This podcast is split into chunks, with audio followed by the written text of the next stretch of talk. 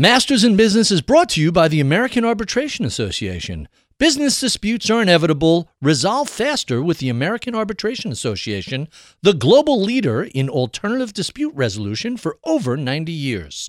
Learn more at adr.org. This is Masters in Business with Barry Ritholtz on Bloomberg Radio. This week on the podcast, I have Sebastian Mallaby, and I have to tell you, I found this to be an absolutely fascinating conversation. Uh, we definitely sort of go off into the weeds on uh, some wonky um, history and biography of who Alan Greenspan was and why he had such an outsized uh, influence. If if you're a Federal Reserve watcher or a econo geek, you will find a lot of this stuff fascinating. And we talked about it extensively. I probably could have spent another hour just on Alan Greenspan, but if I did that, I wouldn't have been able to get to More Money Than God, which is a delightful book on hedge fund managers. Highly recommended. Uh, I could babble about this stuff endlessly, but instead of me doing that, without any further ado, my conversation with Sebastian Mallaby. This is Masters in Business with Barry Ritholtz on Bloomberg Radio. My special guest today is Sebastian Mallaby. He is an author and the Paul A. Volcker Fellow for International Economics at the Council on Foreign Relations. He has contributed to the Washington Post and The Economist, and he is the author of More Money Than God Hedge Funds and the Making of the New Elite. That won the 2011 Loeb Prize and was a New York Times bestseller. His most recent book, The Man Who Knew The Life and Times of Alan Greenspan. Uh, Sebastian Mallaby, welcome to Bloomberg. Great to be with you, Barry. So, I'm, I'm fascinated by both your process and the topics you cover. Let's start with The Man Who Knew, a title I perhaps might choose to argue with you over, but I can argue with this quote, this excerpt from the book. No post war figure has loomed over global finance as imposingly as Alan Greenspan, America's Fed chairman, became Fed chairman the month of the 1987 crash. And no figure has been more paradoxical a man who preached the virtue of the gold standard, yet came to embody paper money a man who posed as a dry technocrat, yet was political to his core. Let's discuss that. Well, he is a man of paradoxes, and I didn't quite understand before I began writing quite how deep those paradoxes went. But he was a person who had uh, lectured in the 1960s that the creation of the Federal Reserve was an historic disaster. So the man who later embodied the Federal Reserve, personified the central bank, he didn't believe there should be a central bank. Which is which is ironic. I always found it fascinating that he was such a Fed chairman interventionist, and yet he very much argued for letting the marketplace work things out themselves. Yes, he'd begun in his earlier life, in his 30s and 40s, as a very determined libertarian. I mean, this idea that there shouldn't be a central bank was because he believed in a gold standard. Why? Because he didn't want the government to be in the business of making money. He thought that that was too much government power. And yet, when he was Fed chairman, of course, not only did he move interest rates around quite a lot to try to micromanage the level of inflation, but also uh, he was willing to intervene when there was a crisis repeatedly and bail things out. Literally, within his first few weeks of joining the Fed, the 1987 crash occurs, down 23% in a single day, lots of panic, and he stepped in and provided liquidity. Really, that set the tone for the rest of his, his career. It did. So, you know, when there was the Mexico crisis uh, in the beginning of 1995, the Fed helped to bail out Mexico. When there was, you know, the East Asian crisis, Greenspan was involved.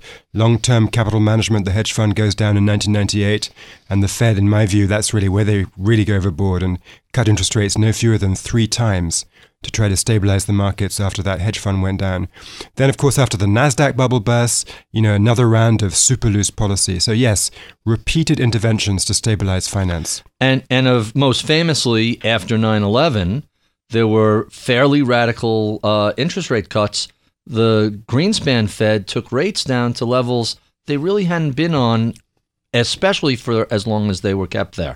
Right. As I remember, they were down at 1% on the federal funds rate in the summer of 2003 and stuck there for a whole year till 2004. Right, below 2% for three years, at 1% for a single year. And subsequent to that, a number of assets that are priced in either dollars or credit, housing, oil, all the commodities, gold, they all took off. Right, and I think what that points to is the difficulty for the Fed, on the one hand, of targeting inflation. So if you're looking at consumer price inflation, however you measure that, that can be stable while asset prices are not at all stable, they're going crazy. And the central dilemma, which still remains for the Fed and may be quite relevant actually in the next 12 months, is that you can be thinking, okay, I'm doing a good job because inflation is low and stable, but you're not doing a good job because all these asset prices are bubbling away uncontrollably. The thing that stood out to me from another book that takes a similar look was Roger Lowenstein's Origins of the Crash and he talks about the opportunity the Federal Reserve had after long term capital management to impose some discipline on market participants and say, hey, we don't want to engage in moral hazard. You guys mess this up, you figure it out. It's not systemic, it's not threatening, and maybe there's a lesson to be learned there. That that might be asking a little too much of, of the Federal Reserve to think along those lines, but do you agree with that assessment that this intervention, amongst many, helps set the stage for the future crisis. Definitely. I mean, I think that the expression used on Wall Street after the long term capital management experience was Uncle Alan will take care of us. that is not a good way for traders to be feeling because then they're going to take too much risk. And I think it was really exacerbated, by the way, uh, in the 2004 5 period when the Fed started to do uh, forward guidance that further exacerbated this feeling that Uncle Alan was there. He was pretty much telling you how quickly interest rates were going to be raised, and therefore you could take a ton of risk because you knew you wouldn't be ambushed by a sudden rate hike of 75 basis points. I'm Barry Ritholtz. You're listening to Masters in Business on Bloomberg Radio. My special guest today is Sebastian Mallaby. He is the author of the highly regarded The Man Who Knew, The Life and Times of Alan Greenspan. Uh, the reviews on this book have been wonderful. I've been working my way through it. You spent, so uh, first I have to talk a little bit about your process. You spent about five years researching and writing this. Is, is that right? Yeah, my kids make fun of me that every time I write a book, it seems to take longer than the last one. Uh, and this did take a bit over five years, and it wasn't that was my plan. But it was so fascinating once I got into it. I discovered so much new stuff that people didn't know about this very public figure, and yet there were private things to be discovered. Give us an example. Well, you know, we remember the um, sort of besuited, sober, pinstriped mm-hmm. uh, Fed chairman going on about trucking capacity utilization in the Midwest. You don't remember that he was the guy who bought the Buick Electra convertible automobile, you know, and drove it so fast up and down Manhattan that, as his girlfriend said, um, you know, it wasn't a moderate pace. and he got he got plenty of speeding tickets. Really? You know, he was not against marriage. He did it twice, but he was single between 27 and 71. You describe him as a ladies' man. Is is that an exaggeration or is that a fair description? Well, he had a succession of remarkably beautiful girlfriends. In mm-hmm. this, as he said, you know, there was this little interim between 27 and 71, uh, and in this period, and these are his words, not mine. You know, he dated news anchors, uh, beauty queens, uh, and much in between. So there was quite a list there. That that's quite that's quite fascinating. Look, we were referencing earlier um, the forward guidance that the Fed began in 2004. So this was with Greenspan still as Fed chairman, but uh, the new kid in town coming in as vice chairman, Ben Bernanke. And you argue more or less in the book that forward guidance helped set the stage for the financial crisis. So let's talk a, a, little bit about this. Why was this such a break from past policy, and how did it impact um, the future crisis? Well, in terms of the difference from past policy, if you go back to the 1980s and you look at the big moments in monetary policy, they were remarkably untelegraphed. So Paul Volcker in 1982 gave up monetary targets. Big change in the Fed's policy. He didn't even announce it when he did that.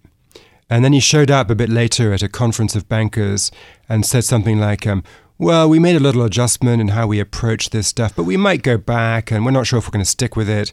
I mean, the level of communication was very, very low. It- to the point where people didn't know the the Fed wouldn't come out and announce, "Hey, we raised interest rates."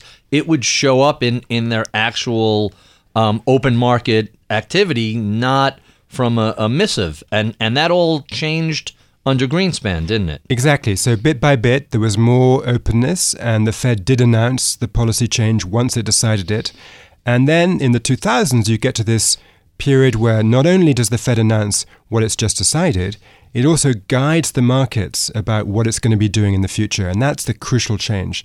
And to me, what that did to Wall Street was that Wall Street suddenly felt it wouldn't be ambushed by a sudden jump in the short term interest rate. So this change took normally conservative bond managers and traders and gave them a little more carte blanche to uh, take more risk and, and embrace uh, a trade that was fraught with the potential of the Fed suddenly and unexpectedly raising rates. If you compare the 2004 kind of period to 1994, when the Fed was in a tightening cycle, and at one point it did 25 basis points, sometimes 50 basis points. There was one meeting where they raised by 75 uh, basis points. That caused what one bond trader at the time called Hurricane Greenspan. Mm-hmm. Right, people got blown up if they were leveraged. You know, there was real market discipline being imposed. Now- Market discipline, meaning people weren't leveraging up the carry trades because you never knew when a sudden rate increase would come along. And the guys who were leveraged, like Michael Steinhardt, the hedge fund trader, for example, blew mm-hmm. up. You know, he was down enormously in 1994, punished by the Fed for taking too much risk. And you've got to do that in markets a bit to, to remind people that it's risky. So removing that potential of the unexpected increase pretty much allowed allowed traders to to embrace more risk, embrace more leverage, get much further out over their skis than they previously had been doing. Yeah, and I think it's worth just trying to encapsulate this for your listeners in the following way, because it's, it's, it's a misunderstanding and a disagreement that persists even today in the debates I have with policymakers. So sometimes there's people say to me, look, if you raise the short term interest rates, the Fed was raising rates in 2005, mm-hmm. then, you know, the short term rate is more expensive to borrow, so you're going to have less carry trade. And I say, yeah, but you have to think about the risk adjusted return, not just the return. If the Sharpe ratio, the risk adjusted return mm-hmm. on a carry trade improves, then Wall Street will do more. One of the things I, I uh, uh was aware of, and, and you reference, was in the early 90s when a few days before an FOMC meeting, Greenspan on his own decides to cut rates. And the governors went berserk and subsequently removed the ability of the Federal Reserve to act that independently outside of a real emergency. Tell us a little bit about that moment. Well, you know, Greenspan was always known as the imperial Fed chairman. Mm-hmm. He, he massed massive power unto himself. And if you, you know, all through this period, he really dominated the system. And in the early period, he had this particular device that you're talking about, where basically they would have a meeting, they wouldn't quite come to a decision about what they should do. And so they would end the meeting saying that the Fed chairman had the authority to move interest rates in between meeting just on his own authority. And Greenspan, of course, liked that because it gave him the power. And he used to do that a lot in the first few years until finally his committee had enough of that and stopped him. I mean, it was just days before a meeting. It seemed like he was snubbing his nose at them, and they weren't happy with it. Let, us talk about some of the other things. It, ben Bernanke gave you a wonderful, he said it wasn't a review, but it was a write up of the book. He disagrees with you about Greenspan's role uh, in leading up to the crisis. Um, let's let's discuss that. What what do you think about the former Fed chairman's discussion of the book? Well, you know, I'm very grateful to Ben Bernanke because he did write a very gracious, long response. He said it's highly recommended, so how can I complain? Um, at the same time, we, we do have a disagreement, and you're right. Part of the disagreement is about the interpretation of Greenspan's motivation uh, for not raising interest rates more aggressively. I say in my book that some of it had to do with personality, that Greenspan didn't like to confront people directly and aggressively. I'm Barry Ritholtz. You're listening to Masters in Business on Bloomberg Radio. My special guest today is Sebastian Mallaby. He is the author of More Money Than God, Hedge Funds and the Making of the New Elite, as well as most recently, The Man Who Knew, The Life and Times of Alan Greenspan. Let's talk a little bit about your writing process. You, you referenced that it took you five years to write this. Is that the research that's so time consuming, or is it physically the process of getting words on paper um, and then editing and re-editing that that's so time consuming? It's mostly the research. I mean, this was a huge project of going to presidential archives and you know going through what the Nixon library might have about Nixon's involvements with Greenspan, etc., etc. And and the big, I think, what really makes this kind of book worth doing is you've got to put on the table information that people didn't have before. Mm-hmm. And um, that's not easy with a guy who is literally in the public eye and financial television is showing the thickness of his briefcase on the way to an FM, FOMC meeting as indication of what might happen. It, he's that closely watched. Yeah, but so you really have to go down every mouse hole and really hope you find something. And, and sometimes you just get lucky. So, for example, I went to see the guy who operated Greenspan's computers when you know, like the technician, really, right, who was working for Greenspan's consulting company in the 1960s. Uh-huh. And I went there on the theory that this was a person who would have some color about the the culture of Greenspan's little company, and so I show up. And um, it's in the middle of nowhere in the woods in Virginia. There's a clearing in the woods, a cabin, this guy living by himself. And I start talking with him, and it turns out he's an Ayn Rand follower. Oh. And he was the person who, in his basement, had this store of Greenspan's speeches when he was close to Ayn Rand. Come on. 300 page transcript on, it was called The Economics of a Free Society, Greenspan's Worldview, when he was 38 years old. So, you know, I didn't go there expecting to find it there, but I did. And you just have to go everywhere and hope you find stuff. That That's amazing. So, did this guy ever publish that, or did he allow you full access to it? He gave me a full 300 page uh, printout of the whole thing, a photocopy. And it would have um, taken me five years to read 300 pages of Greenspan's Ayn Rand speeches. Now you get a feeling of why it does take a while to do wow. this this work. You know, I went to see Pat Buchanan uh, on the theory that Buchanan was a, a Nixon speechwriter. Speech yep. Yeah, and Greenspan had been involved in the same Nixon campaign, so I thought Pat Buchanan would tell me a few stories. It turns out he didn't just tell me stories.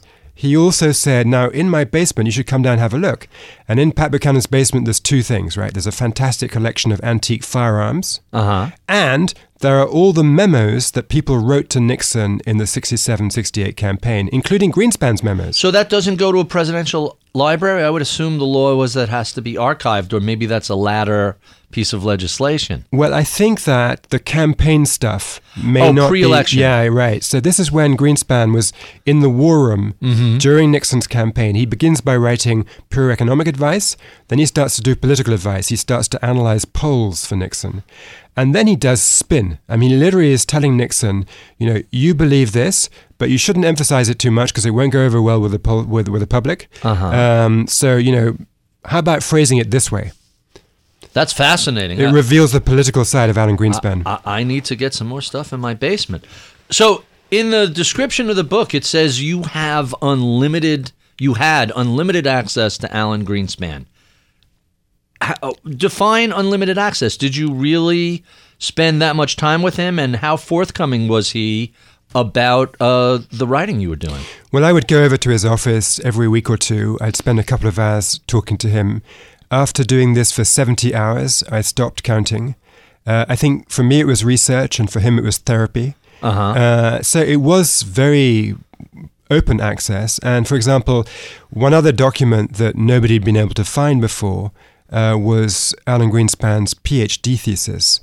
Uh, and I heard about that. He gave it to me. Um, now he gave it to me partly because I think you know I was asking him so many questions about his early intellectual development, and after a while he kept on glancing up at a shelf, and I looked up there and I saw this big binder, and I, I kind of I figured he had it there, so he gave it to me, and you know that was fascinating because it, it was really about how the central bank must fight bubbles.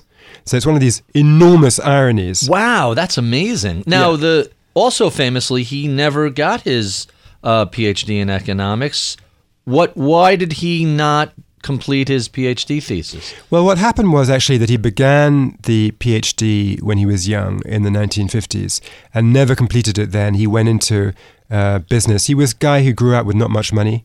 He Uh-huh. wanted to start making money. And so he did very well as a paid consultant in economics. And that was more attractive. But then, uh, way later, in fact, when he was in his early 50s, he'd by this time been President Ford's chairman of the Council of Economic Advisors. And his old friends at New York University said, um, you know, you should really get a PhD since you're an economist, and why don't you come back and take some classes? So he went back, took the classes, did the coursework, and they assembled a collection of papers that he'd written over the years. And then he, he did get a PhD then. I'm Barry Ritholtz. You're listening to Masters in Business on Bloomberg Radio. My guest today is Sebastian Mallaby. He is the author, amongst other things, More Money Than God, uh, which won the Loeb Award in 2011. It was a New York Times bestseller. Let's talk a little bit about this book, um, which is really quite fascinating. First, I have to ask. f- Explain from whence the title comes. Well, it's a bit of a funny one, but the um, uh, nickname for J.P. Morgan, the famous banker, was Jupiter. And I looked up how much money J.P. Morgan had when he died um, in an inflation-adjusted dollars, and it came to something like I think 1.3 billion. is a piker. Exactly. I, re- I realized that modern hedge fund managers in a single year occasionally make more money than Jupiter. Jim Sa- Simons, Ray Dalio, they have two and three billion dollar years on a regular basis. Right, right. So I, I, went for the title. A lot of people hate the title. They say, No, that- I love the title. okay, good. I'm glad. It it because you know you're describing a very very distinct class of of asset managers who have been there's no other way to describe it wildly compensated and you know nothing is more expressive than than that phrase. So so let's let's discuss this group a little bit. Explaining the most secretive subculture of our economy posed an irresistible investigative challenge uh, you also say the common view of hedge funds seemed ripe for correction so let, let's talk about both of those what was the investigative challenge here reviewing a variety of different hedge fund managers Well, I mean, a lot of aspects of the US economy are very transparent. You can look stuff up on the internet and so forth. Uh, hedge fund managers are typically quite secretive. Mm-hmm. Uh, and they don't want to talk about their methods because some of it is proprietary. And they just want to be discreet because they figure most public attention they get is negative. Um, so persuading people to talk to me was quite a challenge. And it took me four years, but in the end, I did get a huge amount of access. So, and let's talk about the second part of that statement. Common view of hedge funds seemed right for correction. What do you think people misunderstand? What is the public perception that's that's erroneous?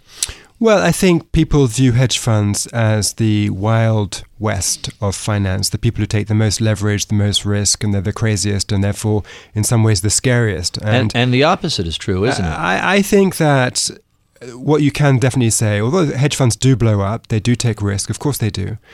Whereas a lot of banks are too big to fail and taxpayers on the hook, hedge funds are small enough to fail and they can mm-hmm. fail without getting any taxpayer help. And I think that's way more healthy for the system. And in fact, hedge funds had nothing to do with the financial crisis of 0809.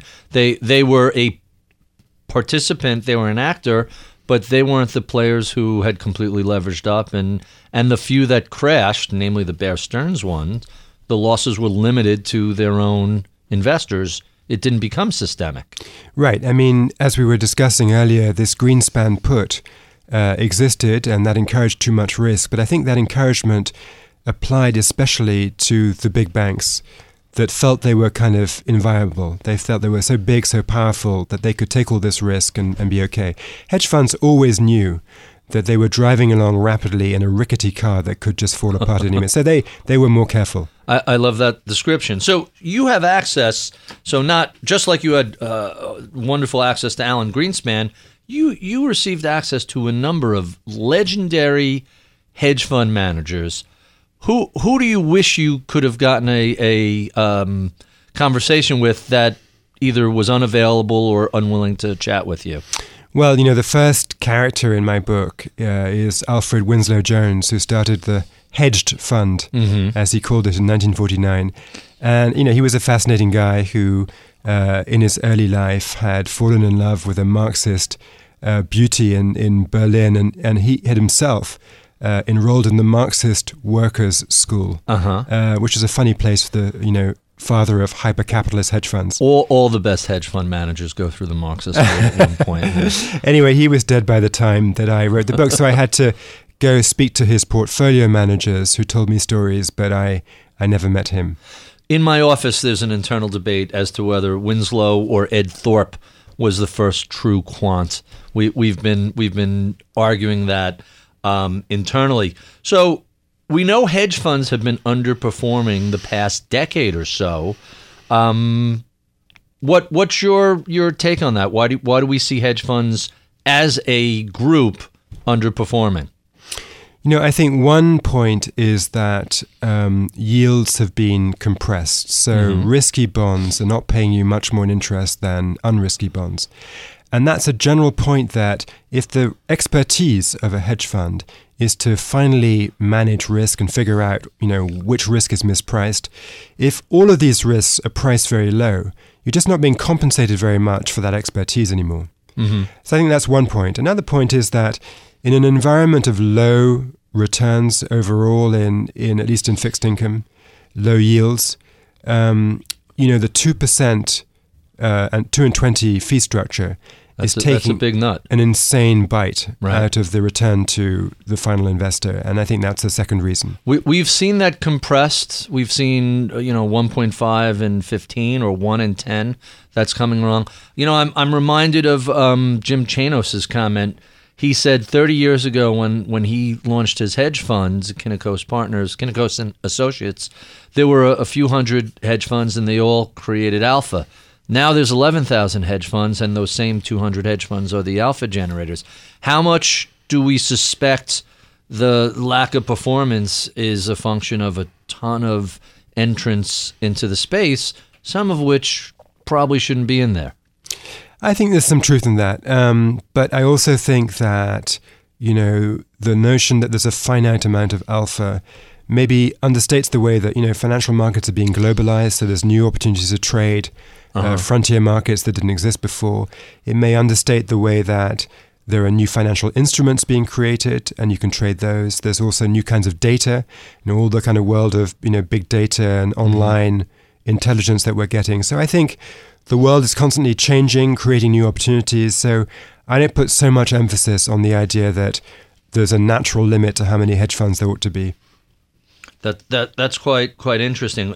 And the other data point that I find so fascinating, since 1997, hedge fund assets are up 25 fold and recently crossed the 3 trillion dollar mark for the first time.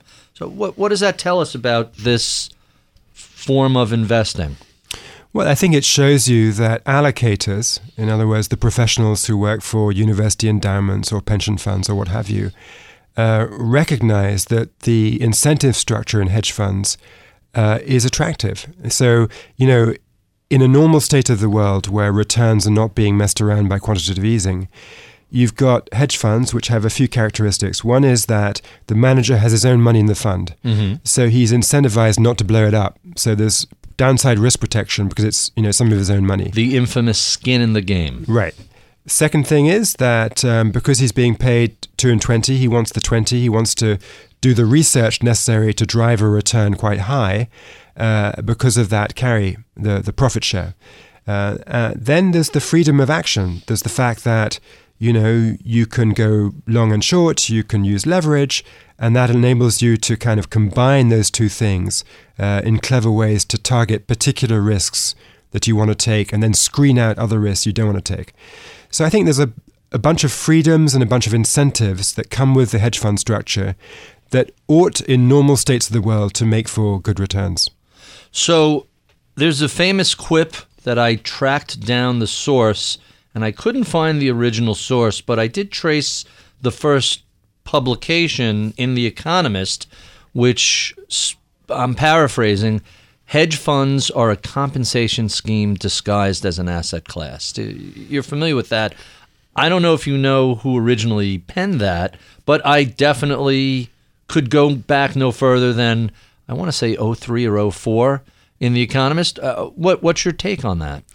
Um, I'm familiar with that phrase. Uh, it's a compensation scheme, not an asset class. I don't know where it came from originally. I think um, there's truth in that in the sense that there are so many different styles of hedge fund. One of the fascinations about writing my book was that you could explain to the reader what event driven funds do, what long short equity do, what statistical arbitrage funds do. There's all these different styles of mm-hmm. macro trading and so forth. So there's no one style. So, in that sense, it's not one asset class. So, of the various hedge fund managers you spoke with, and you spoke to a, a, a large number of them, who surprised you the most? Who, who, either in what they said or their personas, caused an arched eyebrow? Well, I think the character of George Soros is fascinating. And I spoke to him, but more importantly, I spoke to a ton of people who worked for him. And that's often the best way when you're doing a book mm-hmm. to really get a view of a person is to speak to those who interacted and have an outside view. Uh, so you construct a sort of many perspectives on one person. We have been speaking with Sebastian Mallaby. He is the author of More Money Than God and more recently, The Man Who Knew the Life and Times of Alan Greenspan. Uh, be sure and check out our podcast extras where we keep the tape rolling and continue discussing all things Greenspan and hedge funds. Uh, be sure to check out my daily column on BloombergView.com. You can follow me on Twitter at Ritholtz. We love your comments and feedback. Be sure and write to us at MIBpodcast at Bloomberg.net. I'm Barry Ritholtz. You've been listening to Masters in Business on Bloomberg Radio. If you're having a business dispute, the process can be slow and drawn out, especially if you rely on litigation in the courts. You can wait for years before your case is resolved, and the longer your case proceeds, the more your case can cost. Not with the American Arbitration Association. Arbitration or mediation with the American Arbitration Association is faster. In fact, nearly 50% of our cases settle prior to hearings. ADR.org. Resolve faster. Welcome to the podcast, Sebastian. Thank you so much for for doing this. This has really been fascinating stuff. I know some of the Greenspan stuff is a little um, wonky for some people, but there is a audience for that that absolutely is going to eat that up.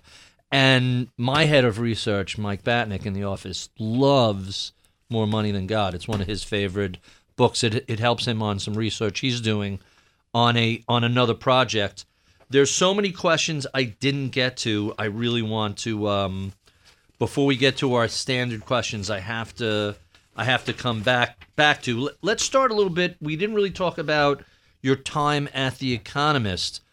You're working in London as a as a journalist, as a writer. You're covering international finance, and then at a left field, you get assigned to South Africa. How, how does that happen?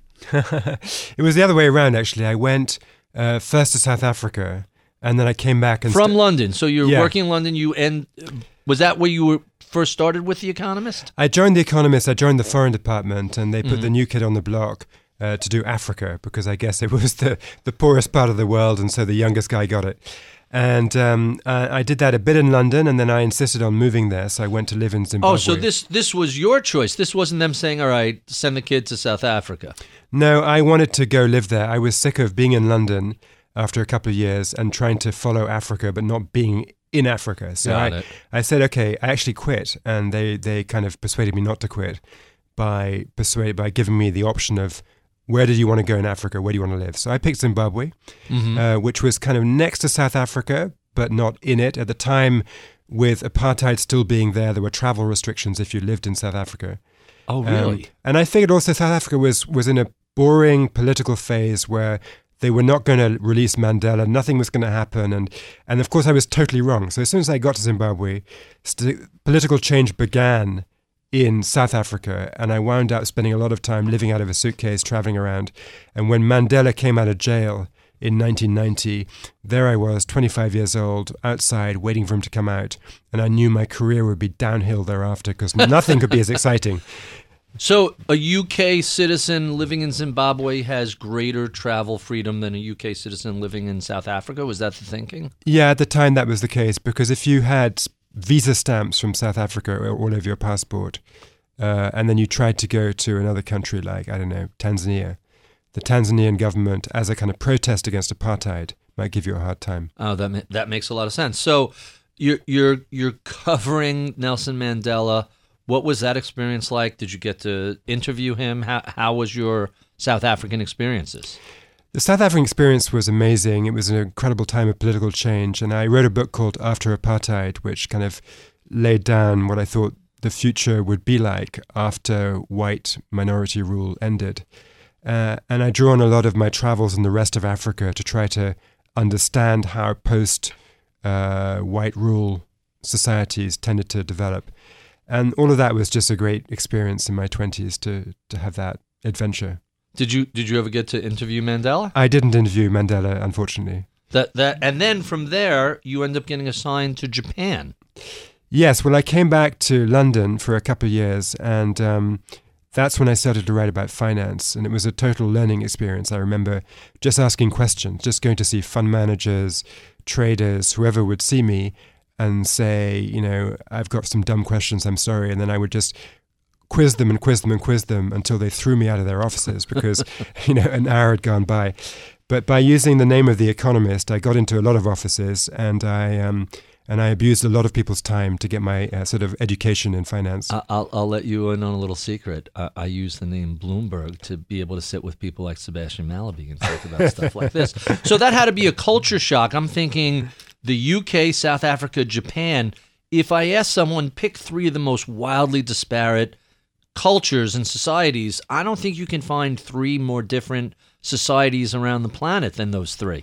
Right, and going to Japan in the early 90s was fascinating because that was a time when people still believed that the Japanese economic model might be superior to the Western one. The Japanese miracle, absolutely. And although the market had crashed in 1990, um, it took a bit of, you know, it's like one of those cartoon characters that runs off the edge of the cliff Right. and then keeps running and doesn't actually fall. Till he looks down and notices it. Exactly. And so we were in that moment when Japan was kind of off the edge of the cliff, but still levitating somehow. And some people believed that it would be able to scoot right back onto terra firma Uh-huh. um, and not fall. And so there was a fascinating debate about the nature of capitalism, which model worked best, and so forth. And and so that was a great education. I know I'm mispronouncing this. Kiritsu is the Japanese model of you. You're stacking all these different industries in one vertically integrated company. My favorite example: Mitsubishi, Bank of Mitsubishi, Mitsubishi Heavy Industries, Mitsubishi Real Estate, Mitsubishi Aviation. They they were building these giant companies, made it challenging for Japan to allow their banks to, to go into bankruptcy. It's a whole house of cards on top of it. Yes, and I think what's fascinating though is that the Keiretsu system in Japan is sort of cross shareholdings, banks lending on the basis of a relationship. It's not arm's length stock market capitalism where people are trading bits of paper, securities, uh, without having much direct contact with the companies or the entities that issued those securities. So it's a much more kind of hands on, um, people said long termist version of capitalism. And when Japan collapsed, people thought, oh, well, that's obviously not a good model. But if you, if you substituted the word Japan and you said instead Northern California, Mm-hmm. and you think about the way that venture capital has been so important in the technology Sure. stuff, you know, what is venture capital? It's long termist. Uh, it is direct um, provision of capital to companies. Uh, it is not about trading secondary claims in markets, and it's been fabulously successful. Yeah, but you those are new technologies and, and small startups in Japan. It's almost dynastic in terms of these giant entities, these giant conglomerates, including many of the biggest companies uh, in Japan and in the world. It, it's a fascinating comparison. Um, I think it works better with small companies than it does with the, the, the big conglomerates. Yeah, I think that's a good insight, and I think that um, you know I'm not ready to say that markets and financial trading are a bad thing. I mean, I wrote about hedge funds, and I believe that they're often a good thing. Um, but it is interesting the way that venture capital is finance, but without finance. I mean, people don't use mathematical models. It's very much based on looking at the entrepreneur in the eyes and saying, does this person have the stuff it takes to set up a company and make it work? So it's a very different kind of provision of capital that you get in Silicon Valley, and it clearly has worked. No, to say the least. So, so we covered um, South Africa. You were in Japan for how many years? Three years. Did you learn Japanese? I or, did, yeah, yeah. Uh, are you still fluent, or, or does No, that fade I mean, very rapidly? Uh, after I left uh, Japan uh, in 1996, that whole world kind of fell off my mental map. Have you been back since? I haven't. It's terrible. I should go back. It, it it's one of the places on my list. It looks like an absolutely fascinating country that that is truly so different from from my experiences. It looks utterly fascinating. Let's talk about something a little closer to home. Um, the UK and and Brexit. You know, to an outside observer, Britain looks spectacularly calm, considering there's a whole bunch of uh, big economic changes coming their way. What what's your take on this? I know you've written about it for the Washington Post. In fact, Brexit, Britain seems shockingly calm is your your headline. So, what is going on in, in Great Britain? Well, I think the main thing that happened is that I had assumed, and most people assumed, that if the Brexit vote succeeded, everybody would be terrified that the uncertainty of leaving Europe would cause consumers to quit spending. And in fact, consumers did the opposite. They went out and borrowed. Household uh, debt ratios have actually, you know, risen, Mm-hmm. and so people just refuse to be scared. And I think that it's kind of a behavioral insight that when there's a political development that's very complex and it seems to be, you know, yak, yak, yak, all those politicians talking to each other, the average person just kind of zones it out and, and goes off on a spending spree, just ignoring what's coming down the pike. And I think when the reality of Brexit hits and you suddenly find that, you know, your company cannot export without a customs check, or that you yourself cannot travel and work in Spain or whatever, um, I think when the reality hits, then consumers will start to rein in their spending, and then we'll see the cost of Brexit. The, the expectation is if if a Brexit goes through the way it's reasonably expected to go through, meaning all the things we're referencing actually occur, this is a pretty big hit to, to GDP, isn't it? Yes, I mean, you know, Britain joined the European Union in 1973. So it's been a long time uh, of progressive integration into those markets. 43% of British exports go to the rest of the European Union. So losing full market access in those economies is a big deal. And it's arguable that, that, that Great Britain had the best of both worlds. They were a full member, but they still had their own currency. What I'm perplexed as to why they would want to exit a situation that's so advantageous to them. Well, I'm perplexed too, and I, you know, I helped to set up a, a website um, that did fact checking um, to point out the lies, frankly, of the side that wanted to get out. Um, Wait, uh, you don't you don't think we're going to get the UK is going to see 400 million pounds a, a week to for the National Institute of Health? That's not going to happen this is one of those myths, right, that they put out there on the side of a bus. That they are right, the post-truth campaign style. um, we tried to say that truth mattered. Um, unfortunately, not enough people listen to us. It, I mean, when you look at the opinion polls and you say, well, why did people vote for exit? The first thing was a sort of nebulous belief that you'd get sovereignty back. Well, what does sovereignty mean? We live in a globalized world. We are dependent on what happens in other countries. It's bound to affect us.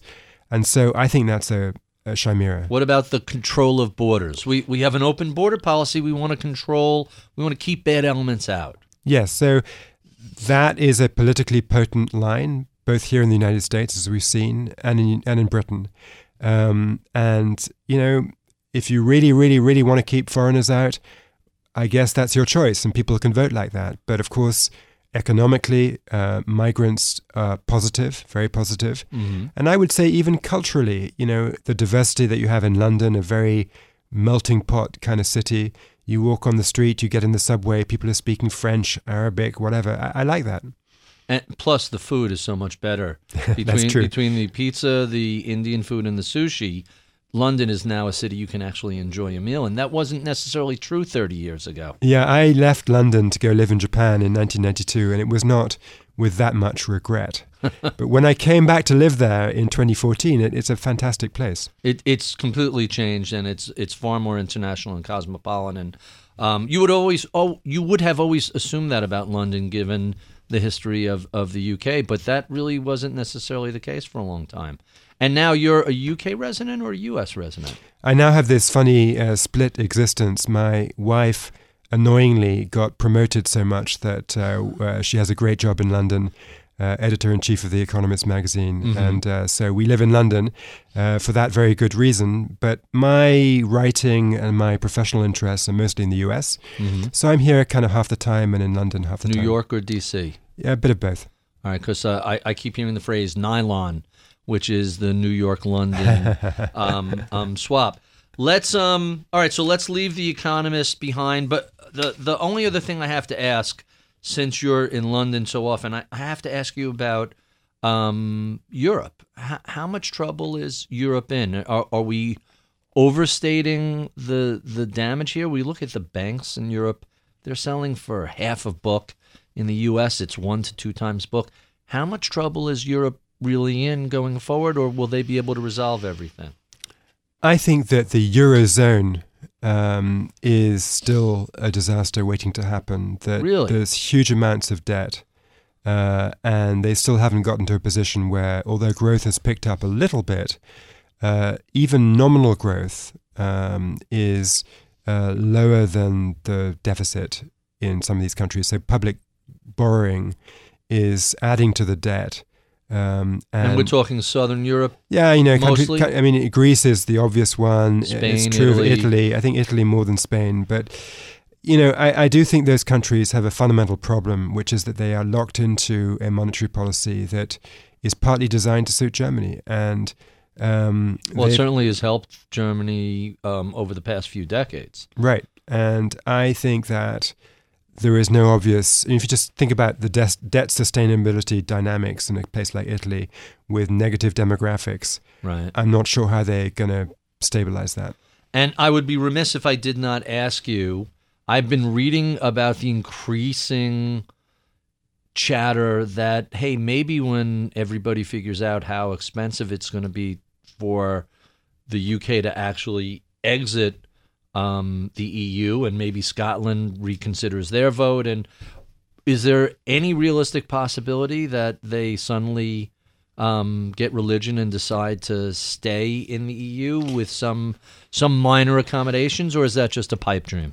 It's a pipe dream. If you look at the political lineup in Britain right now, uh, you have a Labour Party opposition which is in total disarray with a very left wing leader who's extremely uncharismatic, so it's not going to come from him. Mm-hmm. Um, then you've got a bunch of regional parties, um, including mostly the Scottish National Party that would like to stay in Europe, but they're regional. They're not going to, you know, have much influence in in the heart of Britain, which is England.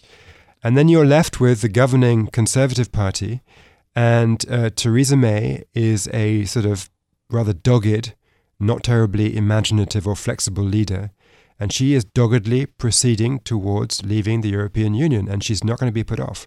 Huh. Quite fascinating. Uh, there's a ton of questions that I still want to get to, but I have to get to my favorite questions um, that I ask all of my guests uh, in the remaining 15, 20 minutes we have. Before I hit those questions, there's, there's one other comment I had to ask you about. So your father was the United Kingdom ambassador to Germany and later an ambassador to France. Uh, that's a fascinating um, background. Did you spend a lot of time growing up in Germany or France? What was what? How did that impact um, your childhood? Well, when I was a kid, there were two countries where I remember going on vacation from boarding school or even living there. In fact, one was New York. Mm-hmm. Uh, my dad was in New York when I was between the age of seven and 10. So I was a Central Park baseball playing, gum chewing kid. Um, you can tell by my accent that it really stuck a lot. No, and me too. You can't you can't tell where I'm from by my accent at all. It's, it's, I do such a good job hiding it. I know you grew up in London. Yeah. Um, uh, the, uh, the other thing that happened was that we then moved from New York to, to Russia to Moscow. Oh, really? Uh, and so I have these weird memories of communist Russia. And so when when was your father ambassador to Germany? Was that uh, before your time or? Or after you're already out of the household? By that point, I was um, the Economist correspondent in Africa. I remember a funny experience actually. Um, sitting with a bunch of reporters in Namibia, mm-hmm. right next to next to South Africa, which was having a sort of historic election of independence, uh, and every single senior Africa reporter in the world had come to Namibia, and they were looking forward to getting on the front page the next day. And on the front page the next day, all there was was the collapse of the Berlin Wall. And so Mallaby Sr., in other words, my dad, who was ambassador in Germany, was in the middle of the biggest story in the world of a generation. And Mallaby Jr., that's me, was off in Namibia, and I'm afraid we are on page 17. Oh, that's very, very uh, funny. So, so let's um, let's jump into our, our favorite questions. Um, so, did you always know you wanted to be a writer? Was that something uh, that that was in your future, or or how did that come about? Actually, I was asked when I was at high school, around the age of 16, to fill in some questionnaire saying what would I like to do in the future, and I wrote journalism and writing. So, oh, so you've known a long I've time. Known, it's something. It's a combination of being fascinated with the craftsmanship of the written word. I actually mm-hmm. like fiddling around with semicolons and sentences and and language. I just love language.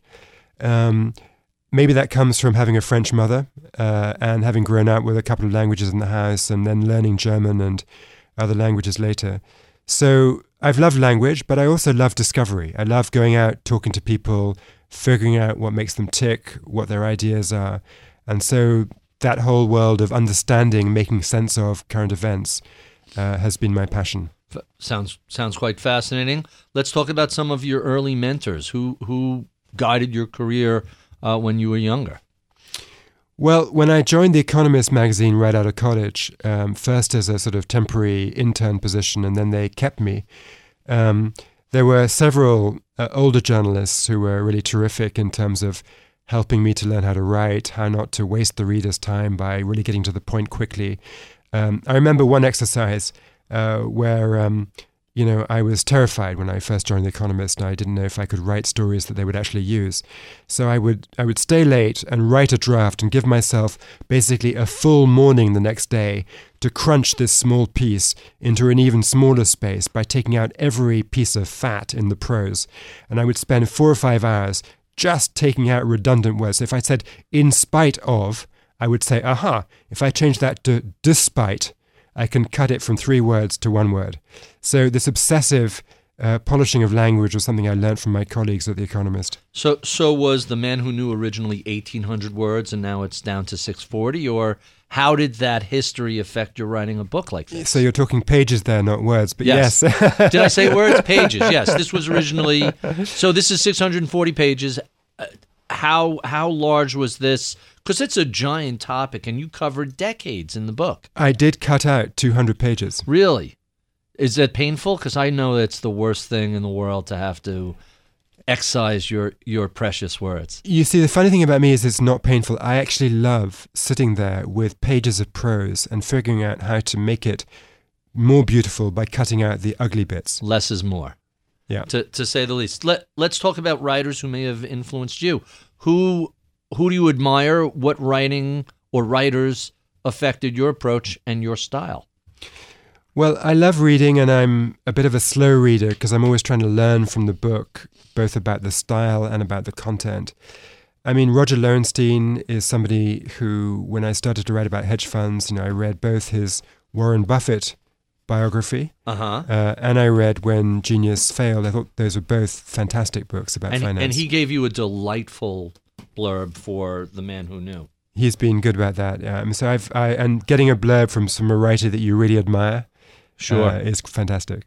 Sure, and um, so so who else? Anybody else influence your approach? By the way, for those of you who haven't read When Genius Failed, it it may be one of the all time great financial narratives. It's just a, a wonderful, a fascinating tale, wonderfully told.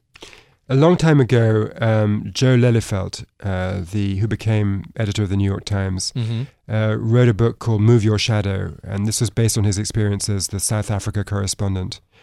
And that was a model of taking a mixture of history, analysis, but also personal experience. You know, describing himself in South Africa and putting himself into the book.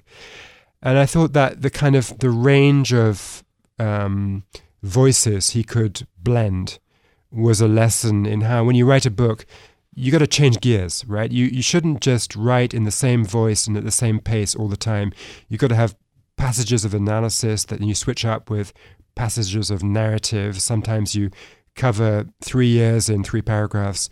Other times you have 30 pages about one day. It's that you know if you think about making a movie sometimes you use a wide angle lens. Sure. Other times it's a telephoto you got to think like that with a book too various variety and structure, and that's what ultimately impacts what the final book looks like. So, so let's talk about books. What what are some of your favorite books, be they finance or non-finance, fiction or non-finance, non-fiction? You said you like to read. Tell me what you're reading now, and what have you enjoyed in the past? Actually, I've, I've become interested recently in Silicon Valley, and I read just now a book by David Horowitz, who is the co founder with um, Marc Andreessen of Andreessen Horowitz. And what's striking about that book is how he ex- describes the experience of being a, an entrepreneur, setting up um, companies, the sheer terror when you think you're going to go bankrupt and you're going to lose all your investors' money and all your friends who have sweated blood, working late, working weekends for you. Um, you might have to lay them off, and the kind of the you know the visceral experience of being an entrepreneur in Silicon Valley is something that came across to me very vividly. Reading David Horowitz's books called um, "The Hard Thing About Hard Things." It's pretty good. Uh, anything else? What else? What else stands out to you? Let's see. I read recently a, a, slightly offbeat book by the Austrian writer Stefan Zweig. Um, I think it's called the the World of Yesterday, Mhm. and it's essentially about how cosmopolitan uh, Europe of 1900 descended into the nightmare of Nazism. And of course, it's a book which today has a certain resonance as you see these political trends uh, appear to threaten globalization. And this is about the unraveling of that early globalization of the 19th century. That seems to be a narrower slice than what uh, Liaquat Ahamed wrote about in Lords of Finance. He's another person who gave you a fantastic blurb. yes, I mean, Liaquat Ahamed is a fantastic writer and that was a wonderful, wonderful book. Wonderful, wonderful. I totally agree. Um, you know, brilliantly combining um, substantive economic explanation with the color of the zeitgeist. You know, the feeling of um, what that Belle Epoque was like in the 1920s. You know, there's a there's a little vignette there. I think of um, some French socialite uh, arriving furious with a French statesman and shooting him with a pistol that was disguised in her fur scarf Mhm. wrapped around the gun. I mean, it's just amazing, in sort of evocative writing. and, and the concept of telling the story of of uh, the post-war era through four central bankers, uh, I just thought it was a brilliant conception and and so well executed. But before we leave books, any other any other books you want to uh, reference? Anything? What are you reading right now? So I just got done with this David Horowitz Silicon Valley book. I'm a bit of a Silicon Valley kick, and um, I'm going to uh, read. Uh, you know, one of the, the famous venture capitalists is is William Draper. Mm-hmm. He's written a memoir about uh, his time in the valley. Uh, so I'm really trying to understand uh, that very dynamic section of the American economy and and what was the role of finance in that.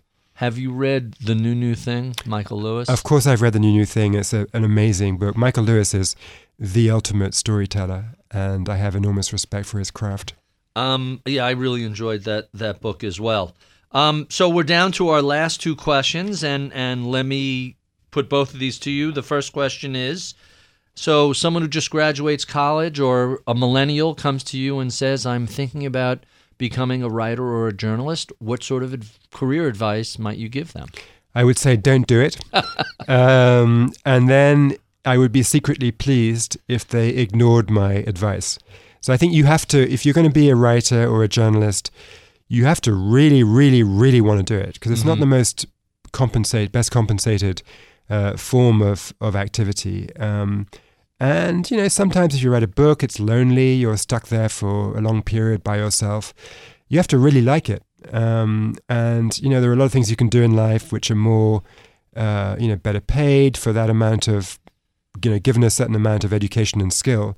You can certainly make more money elsewhere. So you have to really want to do it. But if you do really want to do it, then I think it's a wonderful way to spend your life because you're out there understanding things, uh, going off, speaking to people, making discoveries.